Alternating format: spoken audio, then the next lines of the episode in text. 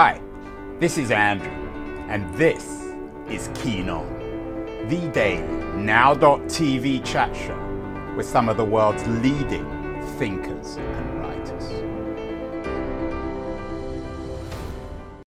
Hello, everybody. We live in a strange age where computer programmers are perhaps in some ways nervous around books, and authors are very nervous around the threat of A I, automation, and the way in which, and for, for many authors, it seems as if the latest wave of, uh, of A I may not only undermine their profession, but their very thinking, their very creativity and activity.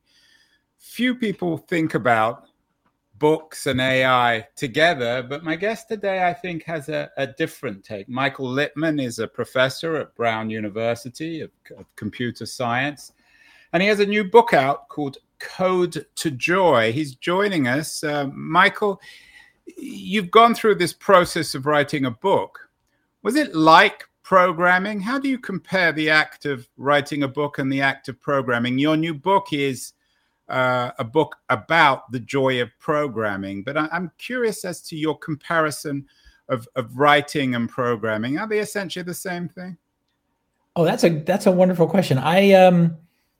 I would not say they they're, they're the same thing, but I would say that that there's a lot of really interesting parallels. So one of the parallels that I would mention is that writing is something that basically everyone in society does. We're all taught to, to read and write very, very early on. And so this is something that's just sort of part of who we are. But very few of us go through the process of learning how to write basically for a mass audience, write a document that you can hand over to lots of different people and they'll be able to understand what it is that you're getting at, right? So writing a little to-do note for yourself or a love letter for someone that you care about, or um, or just a request to somebody uh, to, you know, stop scratching your car, right? We all use writing, but writing something that's that's large and needs to stand on its own is a much harder activity. And I think the same thing could be true of programming. So at the moment, most of the people who are programming are, well, maybe that's not even true, but the people who make a living programming, software engineers, have to write very large, very complicated programs that are used by lots of people in lots of different scenarios. And that is a really tough thing to do. And I think when people think about learning to program, people who are not programmers, they are very intimidated by it because it feels like that kind of activity. It would be sort of like saying, uh, well, we're not going to teach you how to write at all because you're not, you're never going to be able to write the great American novel. So from my perspective, what the, the goal of the book is, is to kind of open up that fourth quadrant. Uh, what is what does it mean to program not for lots of people, but for yourself? Yeah, I wonder if uh, you're not a historian necessarily of literacy. We've done some shows on that. But uh, there must have been a point, particularly after the invention of a Gutenberg press, when writing went from being the activity of a, a, an elite to one that was everybody did. Are you suggesting that the same might be true now of programming? Is that what your book is about, suggesting that we can't just leave programming with the programmers? Everyone needs to learn how to do it. That's exactly right. And so I, you're right. I'm not a I'm not a scholar of the history of literacy, but I did end up writing a section for the book on the, the Korean writing language, or the Korean writing system, which is known as Hangul, because I thought the parallels there were really intriguing. So Hangul as a writing system is remarkable because you can actually learn it more or less in an, in a weekend.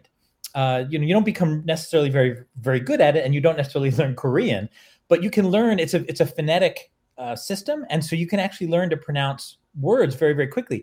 I visited South Korea last summer, and I was I was able to sound out the signs because um, and, and some of those signs had English words on them, but a lot of them were Korean words and I didn't understand it. But being able to, to, to pick that up really quickly is remarkable. And the writing system itself was actually invented by a former, you know, fourteen hundreds era emperor of, of Korea who said, you know, we need our own writing system. It's too difficult to learn how to write. The only people who are writing are religious scholars or legal scholars. It takes them their whole life to get good at it because there's tens of thousands of different symbols and they're all based in Chinese, which is a different language than Korean. And it was just too hard. And he said, I think it's really important that people are able to make use of reading and writing to share knowledge, right? So farmers who are, are working in the fields and come up with a good way of watering their crops, they should be able to share that with other farmers and, and not just have everything go through the religious folks or the or the legal folks. And so he created this system over a period of years, and uh, eventually it caught on. And of course, it was just remarkable what, what people were able to do once they had the ability to write what they wanted to write. Um, and the pushback was just so interesting because the scholars at the time said, no, we don't need a new writing system. This is plenty good for us. Why would anyone else ever need to learn to read and write? And I just, I hear that kind of, uh, that attitude all the time with, with regards to programming. We don't need more professional programmers. Okay, that's fine. But I still think it's very powerful for people to be able to tell computers what they want them to do. Michael, we did a, a show earlier today with uh, my, my weekly show with Keith Teer, a Silicon Valley-based entrepreneur, summing up tech news. He, he argued this week that he thinks that OpenAI will be worth five trillion dollars in five years' time, and it's already the most valuable company on the planet. In, in terms of A I, you're you're an authority, you teach it, you understand it.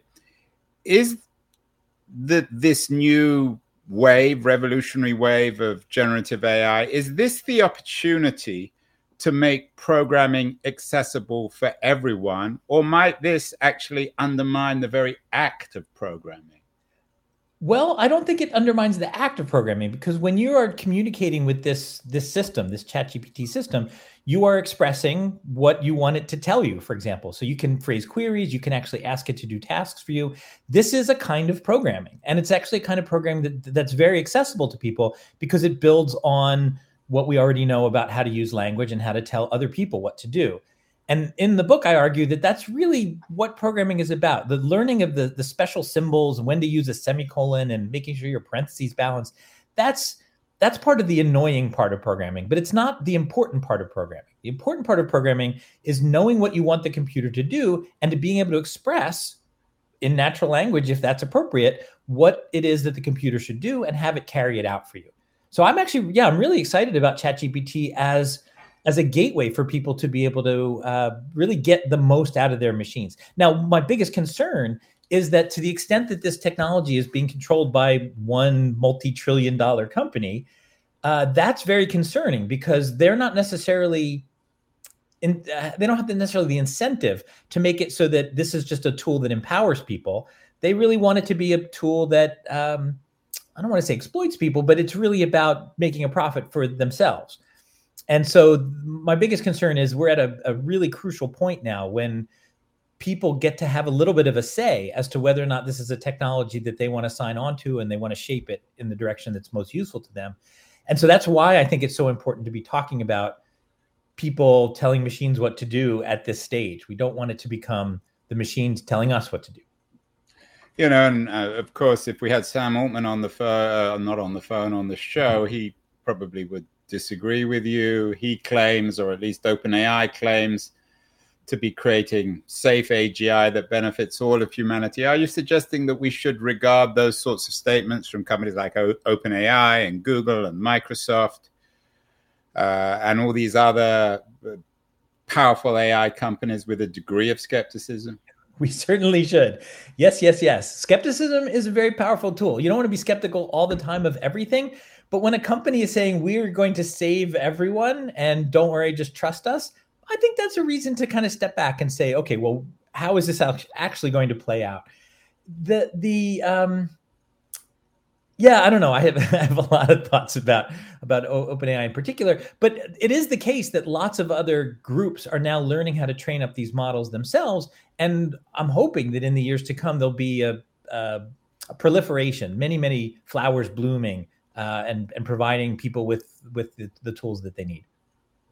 When it comes to generative A I, uh, Michael, let's not pick on OpenAI because they're the pioneers of this, but there are many other companies now uh, pioneering it as well, with, with probably more resources than OpenAI itself. There's a lot of fear amongst writers and the creative community more generally that that these algorithms, if that's the right word, um, these platforms are, are, are stealing their creativity. Should they be fearing this? I, I I would be concerned, and I'm actually kind of heartened about some of the recent directions that the conversation's been taking. But from yeah, from my perspective, the idea that these models are being trained on the output of human creativity, so artwork and and photographs and poetry and songs and novels, I mean, that's kind of amazing. And and when when scientists were doing it, I didn't have that much of a problem with it. I thought we were learning a tremendous amount about how to get information out of data and how it can be used. Now that companies are doing it primarily uh, you know, with a profit motive, I, I get more worried. And I do think that people should have some say over whether their output is used in this way or not. The um, recently, the in, in the U S, the the writers of basically Hollywood writers of various sorts uh, mm. that went on strike. And one of their concerns was the idea that the production companies, the studios, would be using various kinds of generative A I to, well, in some ways to simplify the jobs of the writers, but to take some of what, what they were paying the writers to do, do that in-house, and then turn over the results to writers to, say, polish it and complete it and do what they had to do. And so it wasn't until the the the union and the studios came to an agreement about A I in particular, generative A I in particular, and the way it was going to impact their their field, that they finally were able to come to an agreement. And now I think as of yesterday or so, the the, the strike is is formally completed. So that's terrific. And I and I was excited to read about that in the New York Times and thought, okay, well, what is this magic paragraph that's in the in the contract now that finally got them to agree? And so I've, I've been on the lookout to see when the union was actually going to post the the contract. And they did. And I read the A I stuff. And in some ways, it's all very pedestrian, obvious stuff, like A I programs are not people. They should not be treated as people. But there actually is a really deep and important insight in there, which is the idea that it, I, it must have been the case that the writers were concerned that the studios would ask a generative A I program to create basically the first draft of a script, of a movie mm. or a T V show, then turn that script over to a writer and say, hey, we had this written. Uh, um, we're just going to pay you to do some rewriting and just clean this up a bit, which is, a, I think, paid at a different scale than actually creating the thing in the first place. And so what the contract says is, first of all, if you're going to hand us text that was written by a machine, you need to disclose that. You need to tell us that it was written by a machine. And second of all, if we're the first human beings to actually touch this text, we need to be paid as the first human beings who are developing this this uh, this piece. And I just think that's wonderful because it it provides a particular model of of identifying what the role of these programs is and where people plug in and and and just negotiating that relationship. And a lot of other fields now have to do that. It's just so far it's just the Hollywood writers who've done it, but it gives us a it gives us a bit of a template that we can use in other fields as well. We are speaking with Michael L. Littman, the author of Ode to Joy, new book out, Why Everyone Should Learn a Little Programming. Uh, and I think there's a there's more than just a little message in the book about the universality, if you like, of uh, of programming. And, and we'll talk about this ode or code to joy and the universal message uh, in a few minutes. Michael, let me, I don't always like to throw myself into the conversation, but my show has seventeen hundred, eighteen hundred um, uh, episodes now. I the structure is pretty clear. I'm sure I often repeat myself. Unfortunately, I don't want to, but I'm limited in what I know and what I can and can't say, or what I should or shouldn't say.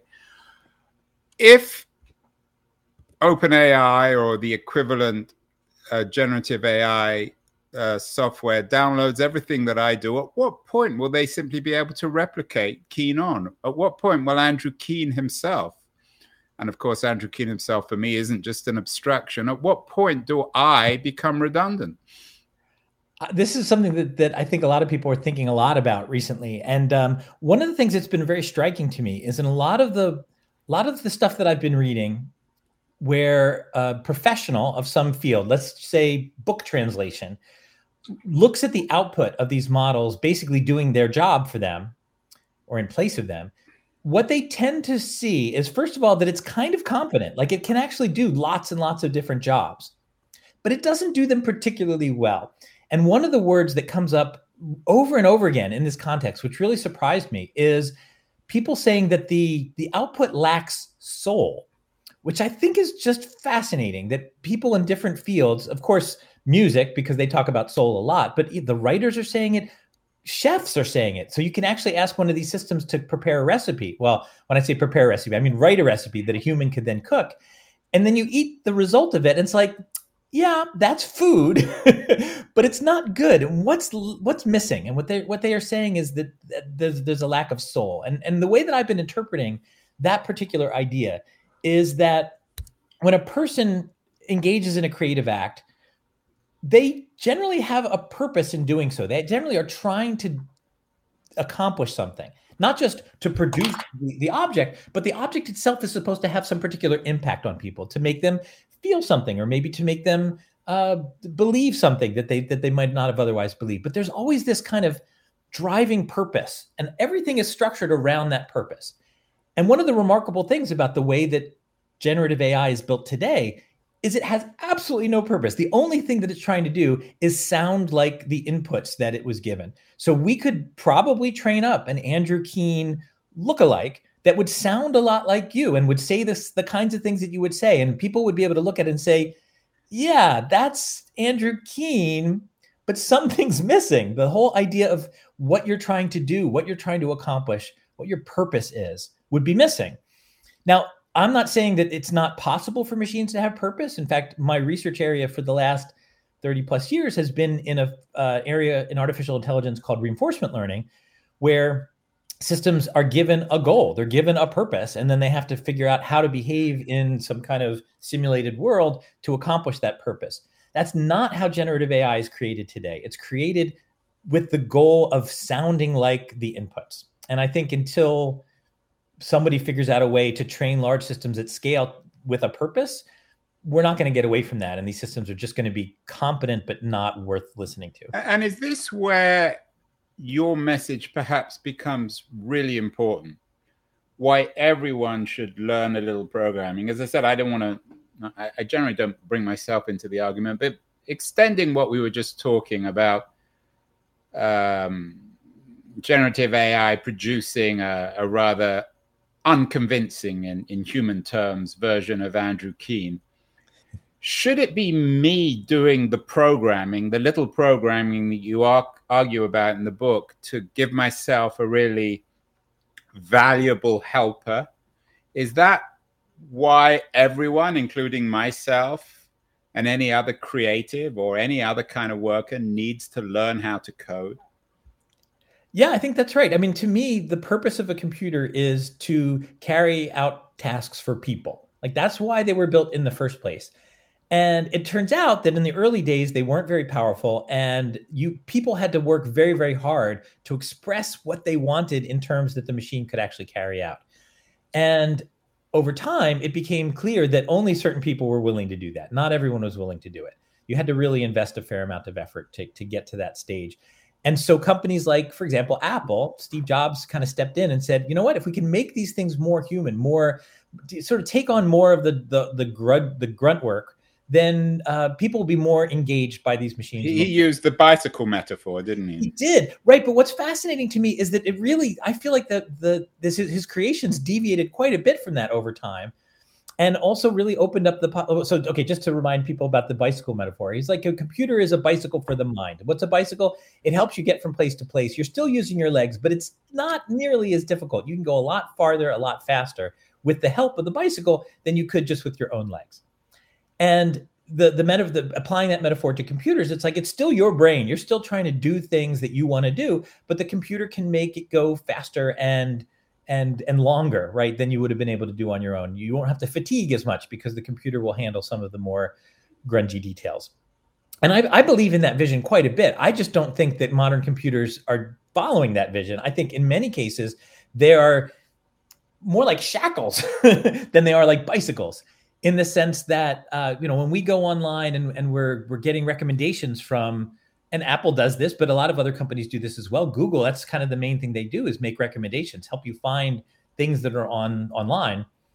The the the way that they do that doesn't really give you a lot of control. It sort of will show you things and maybe try to guess what you like from what you engage with. But at the end of the day, it's it's it's in control, and it can introduce into into your news stream or whatever things that you don't actually want, but they want you to see. They, meaning the companies that actually control the. And you can't always distinguish between what you're seeing, which is content, and what you're seeing is advertising. Extending the ba- the bicycle metaphor. Um, uh, I live in San Francisco, a very hilly place, as you know, and I have an electronic bike, and I cheat, or a, an electronic bike allows me to cheat. And when I go up the very steep hills, I'm helped by a motor. Is that both the challenge and the opportunity when it comes to A I? And at what point does the bike become a car? Well, so I'm not worried about bikes or cars. I, I actually drive a, a similar kind of electronic vehicle, though it's a unicycle. So that's kind of fun. But uh, no, I think the concern becomes when you switch basically to a self-driving car, right? When you have a car that you don't get to pick the route anymore. The car just decides on its own. So when you're driving or riding a bike or walking, you're picking the direction that you want to go. It's still your will, right? It's still your yeah. uh, sense of, of what you want to accomplish. When you say, mm, okay, just you know, I want to end up in a certain place, and and I can't, and I have no way of telling the system, for example, I don't like fast turns. I don't want to be on very highly polluted streets. I don't want it to be very bumpy. Um, I don't mind if it takes longer, if it uses less fuel, right? There's a lot of things that are preferences that I can express that if I can't tell the machine to follow those preferences, I'm out of the loop, right? And that's that's what I'm really concerned about. I think the more that people can are comfortable with the idea of expressing what they want to the machine, the more that companies are going to feel obligated to build machines that allow for us to do that. And that's what talking to a machine is. That's what programming is. Programming uh, gives many non-computer people the impression of a, a, a, a very difficult foreign language. But you're saying that we all need to learn to be able to talk to machines so that we get them to do what we want, not what Google or OpenAI or the U S government wants us to do. That's exactly right. Exactly right. And I think one of the advantages that we have compared to, say, in the eighties when when uh, the, the kind of usability, usability revolution started is that now the A I and machine learning can actually help machines meet us partway. And you mentioned this earlier in the context of something like ChatGPT. It's just easier for people to express things in natural language. We're just we're, we've been doing it for our whole lives, and it and it's just much more straightforward.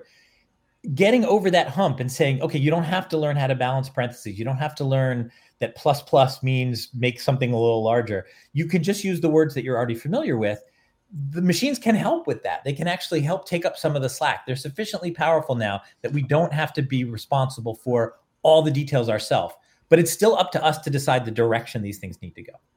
You're giving us agency, Michael. That's what we need. I, I wrote a book about agency. We are talking with Michael Littman, the author of Code to Joy, a computer scientist who can talk to all of us, and a book, uh, Ode to Joy, or not Code to, uh, not Ode to Joy, Code to Joy, uh, which is suggesting that we all need to learn a little programming so that we can all talk to our computer. I want to thank our sponsor, Liberties, an excellent new quarterly of culture and politics that often addresses a lot of these issues. I'm going to run a short ad for them, and then I want to come back uh, to talk to Michael about jobs and perhaps potentially a new renaissance that uh, the digital revolution may bring about. So don't go away, anyone. We'll be back in about twenty-three seconds. Beyond the news, the noise, there is nuance, insight. Liberties is not just a journal of ideas. It's a meteor of intelligent substance. It's the place to be for engaged citizens. Politics, opinion, substance. Liberties is a triumph for freedom of thought. A quarterly of urgency, of cultural exploration, of intellectual delight, of immaculate prose. It's invaluable. Subscribe now or find Liberties at your favorite bookseller. And you can subscribe to Liberties, and I would suggest everyone does so, at liberties journal dot com. We are speaking with uh, Michael Littman, one of the most human of computer scientists, who has a new book out, Code to Joy. Michael, I was looking around your Twitter page, or what now is called X.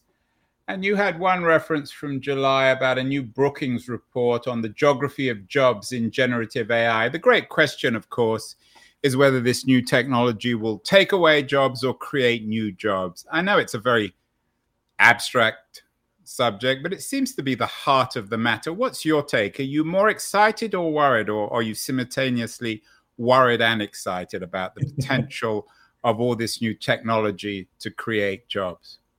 I'm I'm I'm bullish. I'm I'm excited about it. I think the opportunities, again, to give people more capabilities that they can exploit to to do what they want to do is growing. Now, that said, the thing that worries me, and the article uh, that you were referencing refers to this in various ways, is that, okay, maybe there'll be more jobs, but there'll also be more inequality, right? So to, if it's the case that some people uh, or some parts of the world are really kind of locked out and can't participate fully in this revolution, that's a problem. It doesn't necessarily have to be that way. And so in in that in the article, in the tweet that you were referring to, it very much gets into this sort of idea that generative A I is kind of in cyberspace. It's it's not in a physical location. And nowadays people are much more comfortable with the idea that you can actually work on a team and be someplace physically different from other members of the team. So I think it could very well be the case that lots of people can participate in a geography-free sort of way. That said, history kind of argues against it, right? It's it's often the case that uh, power gets concentrated, uh, uh, communities of people who who share an interest gets concentrated in, in geographically in special places. And um, and and that would be a shame, right? That would be really unfortunate. Well, it's more than a shame. And in fact, in another tweet, you referred to Ted Chiang, who wrote a wonderful, a, a very brilliant uh, uh, science fiction writer, who wrote a, uh, a, a, bil- a brilliant piece recently in The New Yorker about the way in which tech is compounding inequality. How do we address that, um, Michael? How can we, yeah. how can we redesign, not the technology itself, but the industry so that it addresses inequality rather than compounds it? Yeah, I mean, I wish I could answer that. I mean, I'm not an expert in in social design or, or political science, but I do think that the answer involves people coming together and working together to build a system that supports them, right? So I think very much, very much the vision under which this country was created or this country was uh, founded was was on the idea that the way that we get things done is by working together and talking things out and trying to find a way to, you know, debate and disagree, but ultimately take action. And there's nothing in that model that says, oh, but the, you know, this technology is inevitable and the people who control it get to get to make all the rules. That's just not the case. Like we can we can all stand up together and say, this is not acceptable to us. We need a system that has these properties instead. And we can make it, we can make the companies beholden to the idea that they they serve us, right? That they they exist with respect to support the, the society, right? And not the other way around. So I don't know how to make that happen, but I do think that people need to be stubborn in a way and and outspoken about how they feel like they're being impacted by this and and not accepting when they're being disempowered. Your day job, you're currently involved with the government, but your day job is teaching computer science at Brown. We've had some people from Stanford who teach computer science who are very much committed to educating or perhaps re-educating not just entrepreneurs, but technologists about your their social responsibility. Do you feel you have a responsibility as an educator? Absolutely. Yeah. I mean, so so to me, the book is part of discharging that responsibility to try to help people see what their role is in this in this bigger picture. And my department at Brown University has actually been a real pioneer in introducing what we, what we call their um, socially responsible computing into all of our classes. So there was some talk, I don't know, maybe uh, five, ten years ago, that's like, hey, this seems important. We should make sure our students know about it. In fact, some of the some of the problematic behaviors that were happening in these tech companies were being done by the kinds of people we were educating. And, and we send a lot of our undergrads, when they graduate, they go off and work at these companies. We really wanted them to know what that they were what they were doing and what they were getting into. So the discussion was, should we have a class on that? And ultimately we decided, no, we should not have a class on that. It should be part of every class. And so I was teaching a class on essentially uh, the, the mathematics of computing, which is pretty abstract and not particularly socially relevant. But throughout the course, throughout the, the units that I covered, I would make sure to talk about, okay, well, this is this is formal logic. That's kind of as divorced from reality as you can get. But here's how it's being used. And here's how it's being used to sometimes subjugate people. And we need to understand you can't hide behind math and say, well, I'm not responsible because the math did it. It is absolutely incumbent on all of us in the field to take responsibility for the impacts of what we're building. Michael, the new book is called Code to Joy, which, of course, is a play on Ode to Joy. Um, and when most people think of Ode to Joy, they think of the final, the fourth movement of Beethoven's Great Ninth Symphony. Mm-hmm. One of the the most optimistic statements of the early nineteenth century, which, of course, soured throughout the nineteenth century and then into the twentieth century. To, to what extent do you see this moment as a as a repeat of the promise of the Enlightenment in terms of coding and technology? And, and to what extent were you referring to that in, in your choice of, of the title of the book, Code to Joy? That's a that's a wonderfully erudite question. I love it.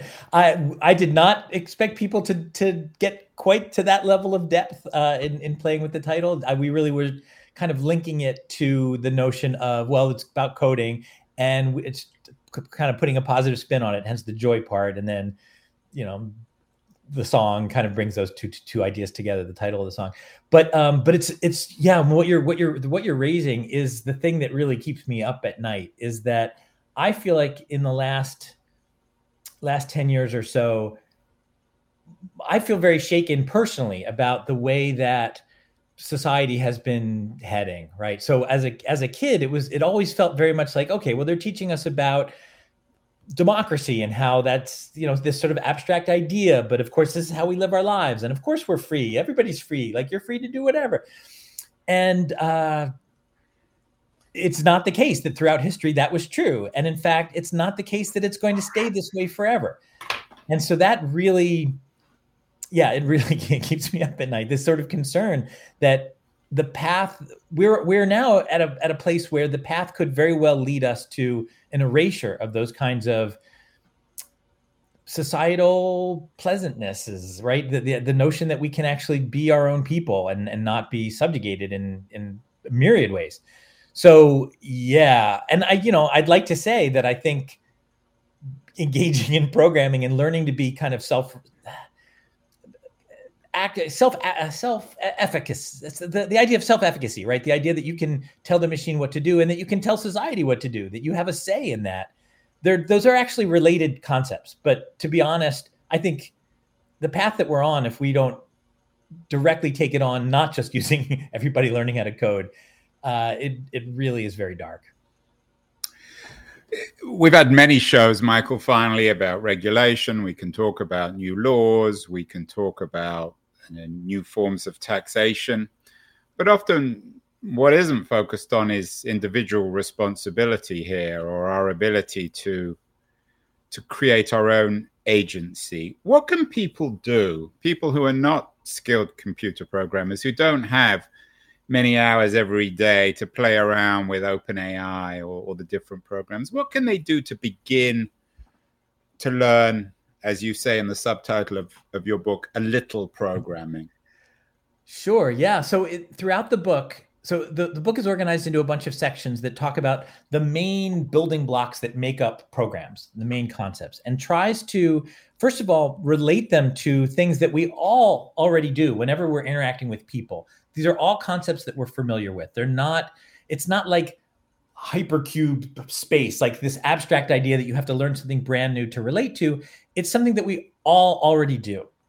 And so in that context, I suggest in each each chapter, here is a relatively simple thing that you can do to kind of get your, wrap your head around this particular concept. So for example, the first content chapter is about, is about sequencing commands And I say, you can actually play around with this idea in the context of making an online questionnaire, right? It's not a big thing. It's not very hard to do. You're following steps. It's, it's relatively simple, but you're starting to think about the fact that there's a difference between writing the questionnaire and then how it's received when it actually goes to a person. And that that dichotomy is actually really critical in understanding how to think about and create programs. You have to think about the source code, the thing that you're writing as a person, and then how it runs when it actually goes to the computer.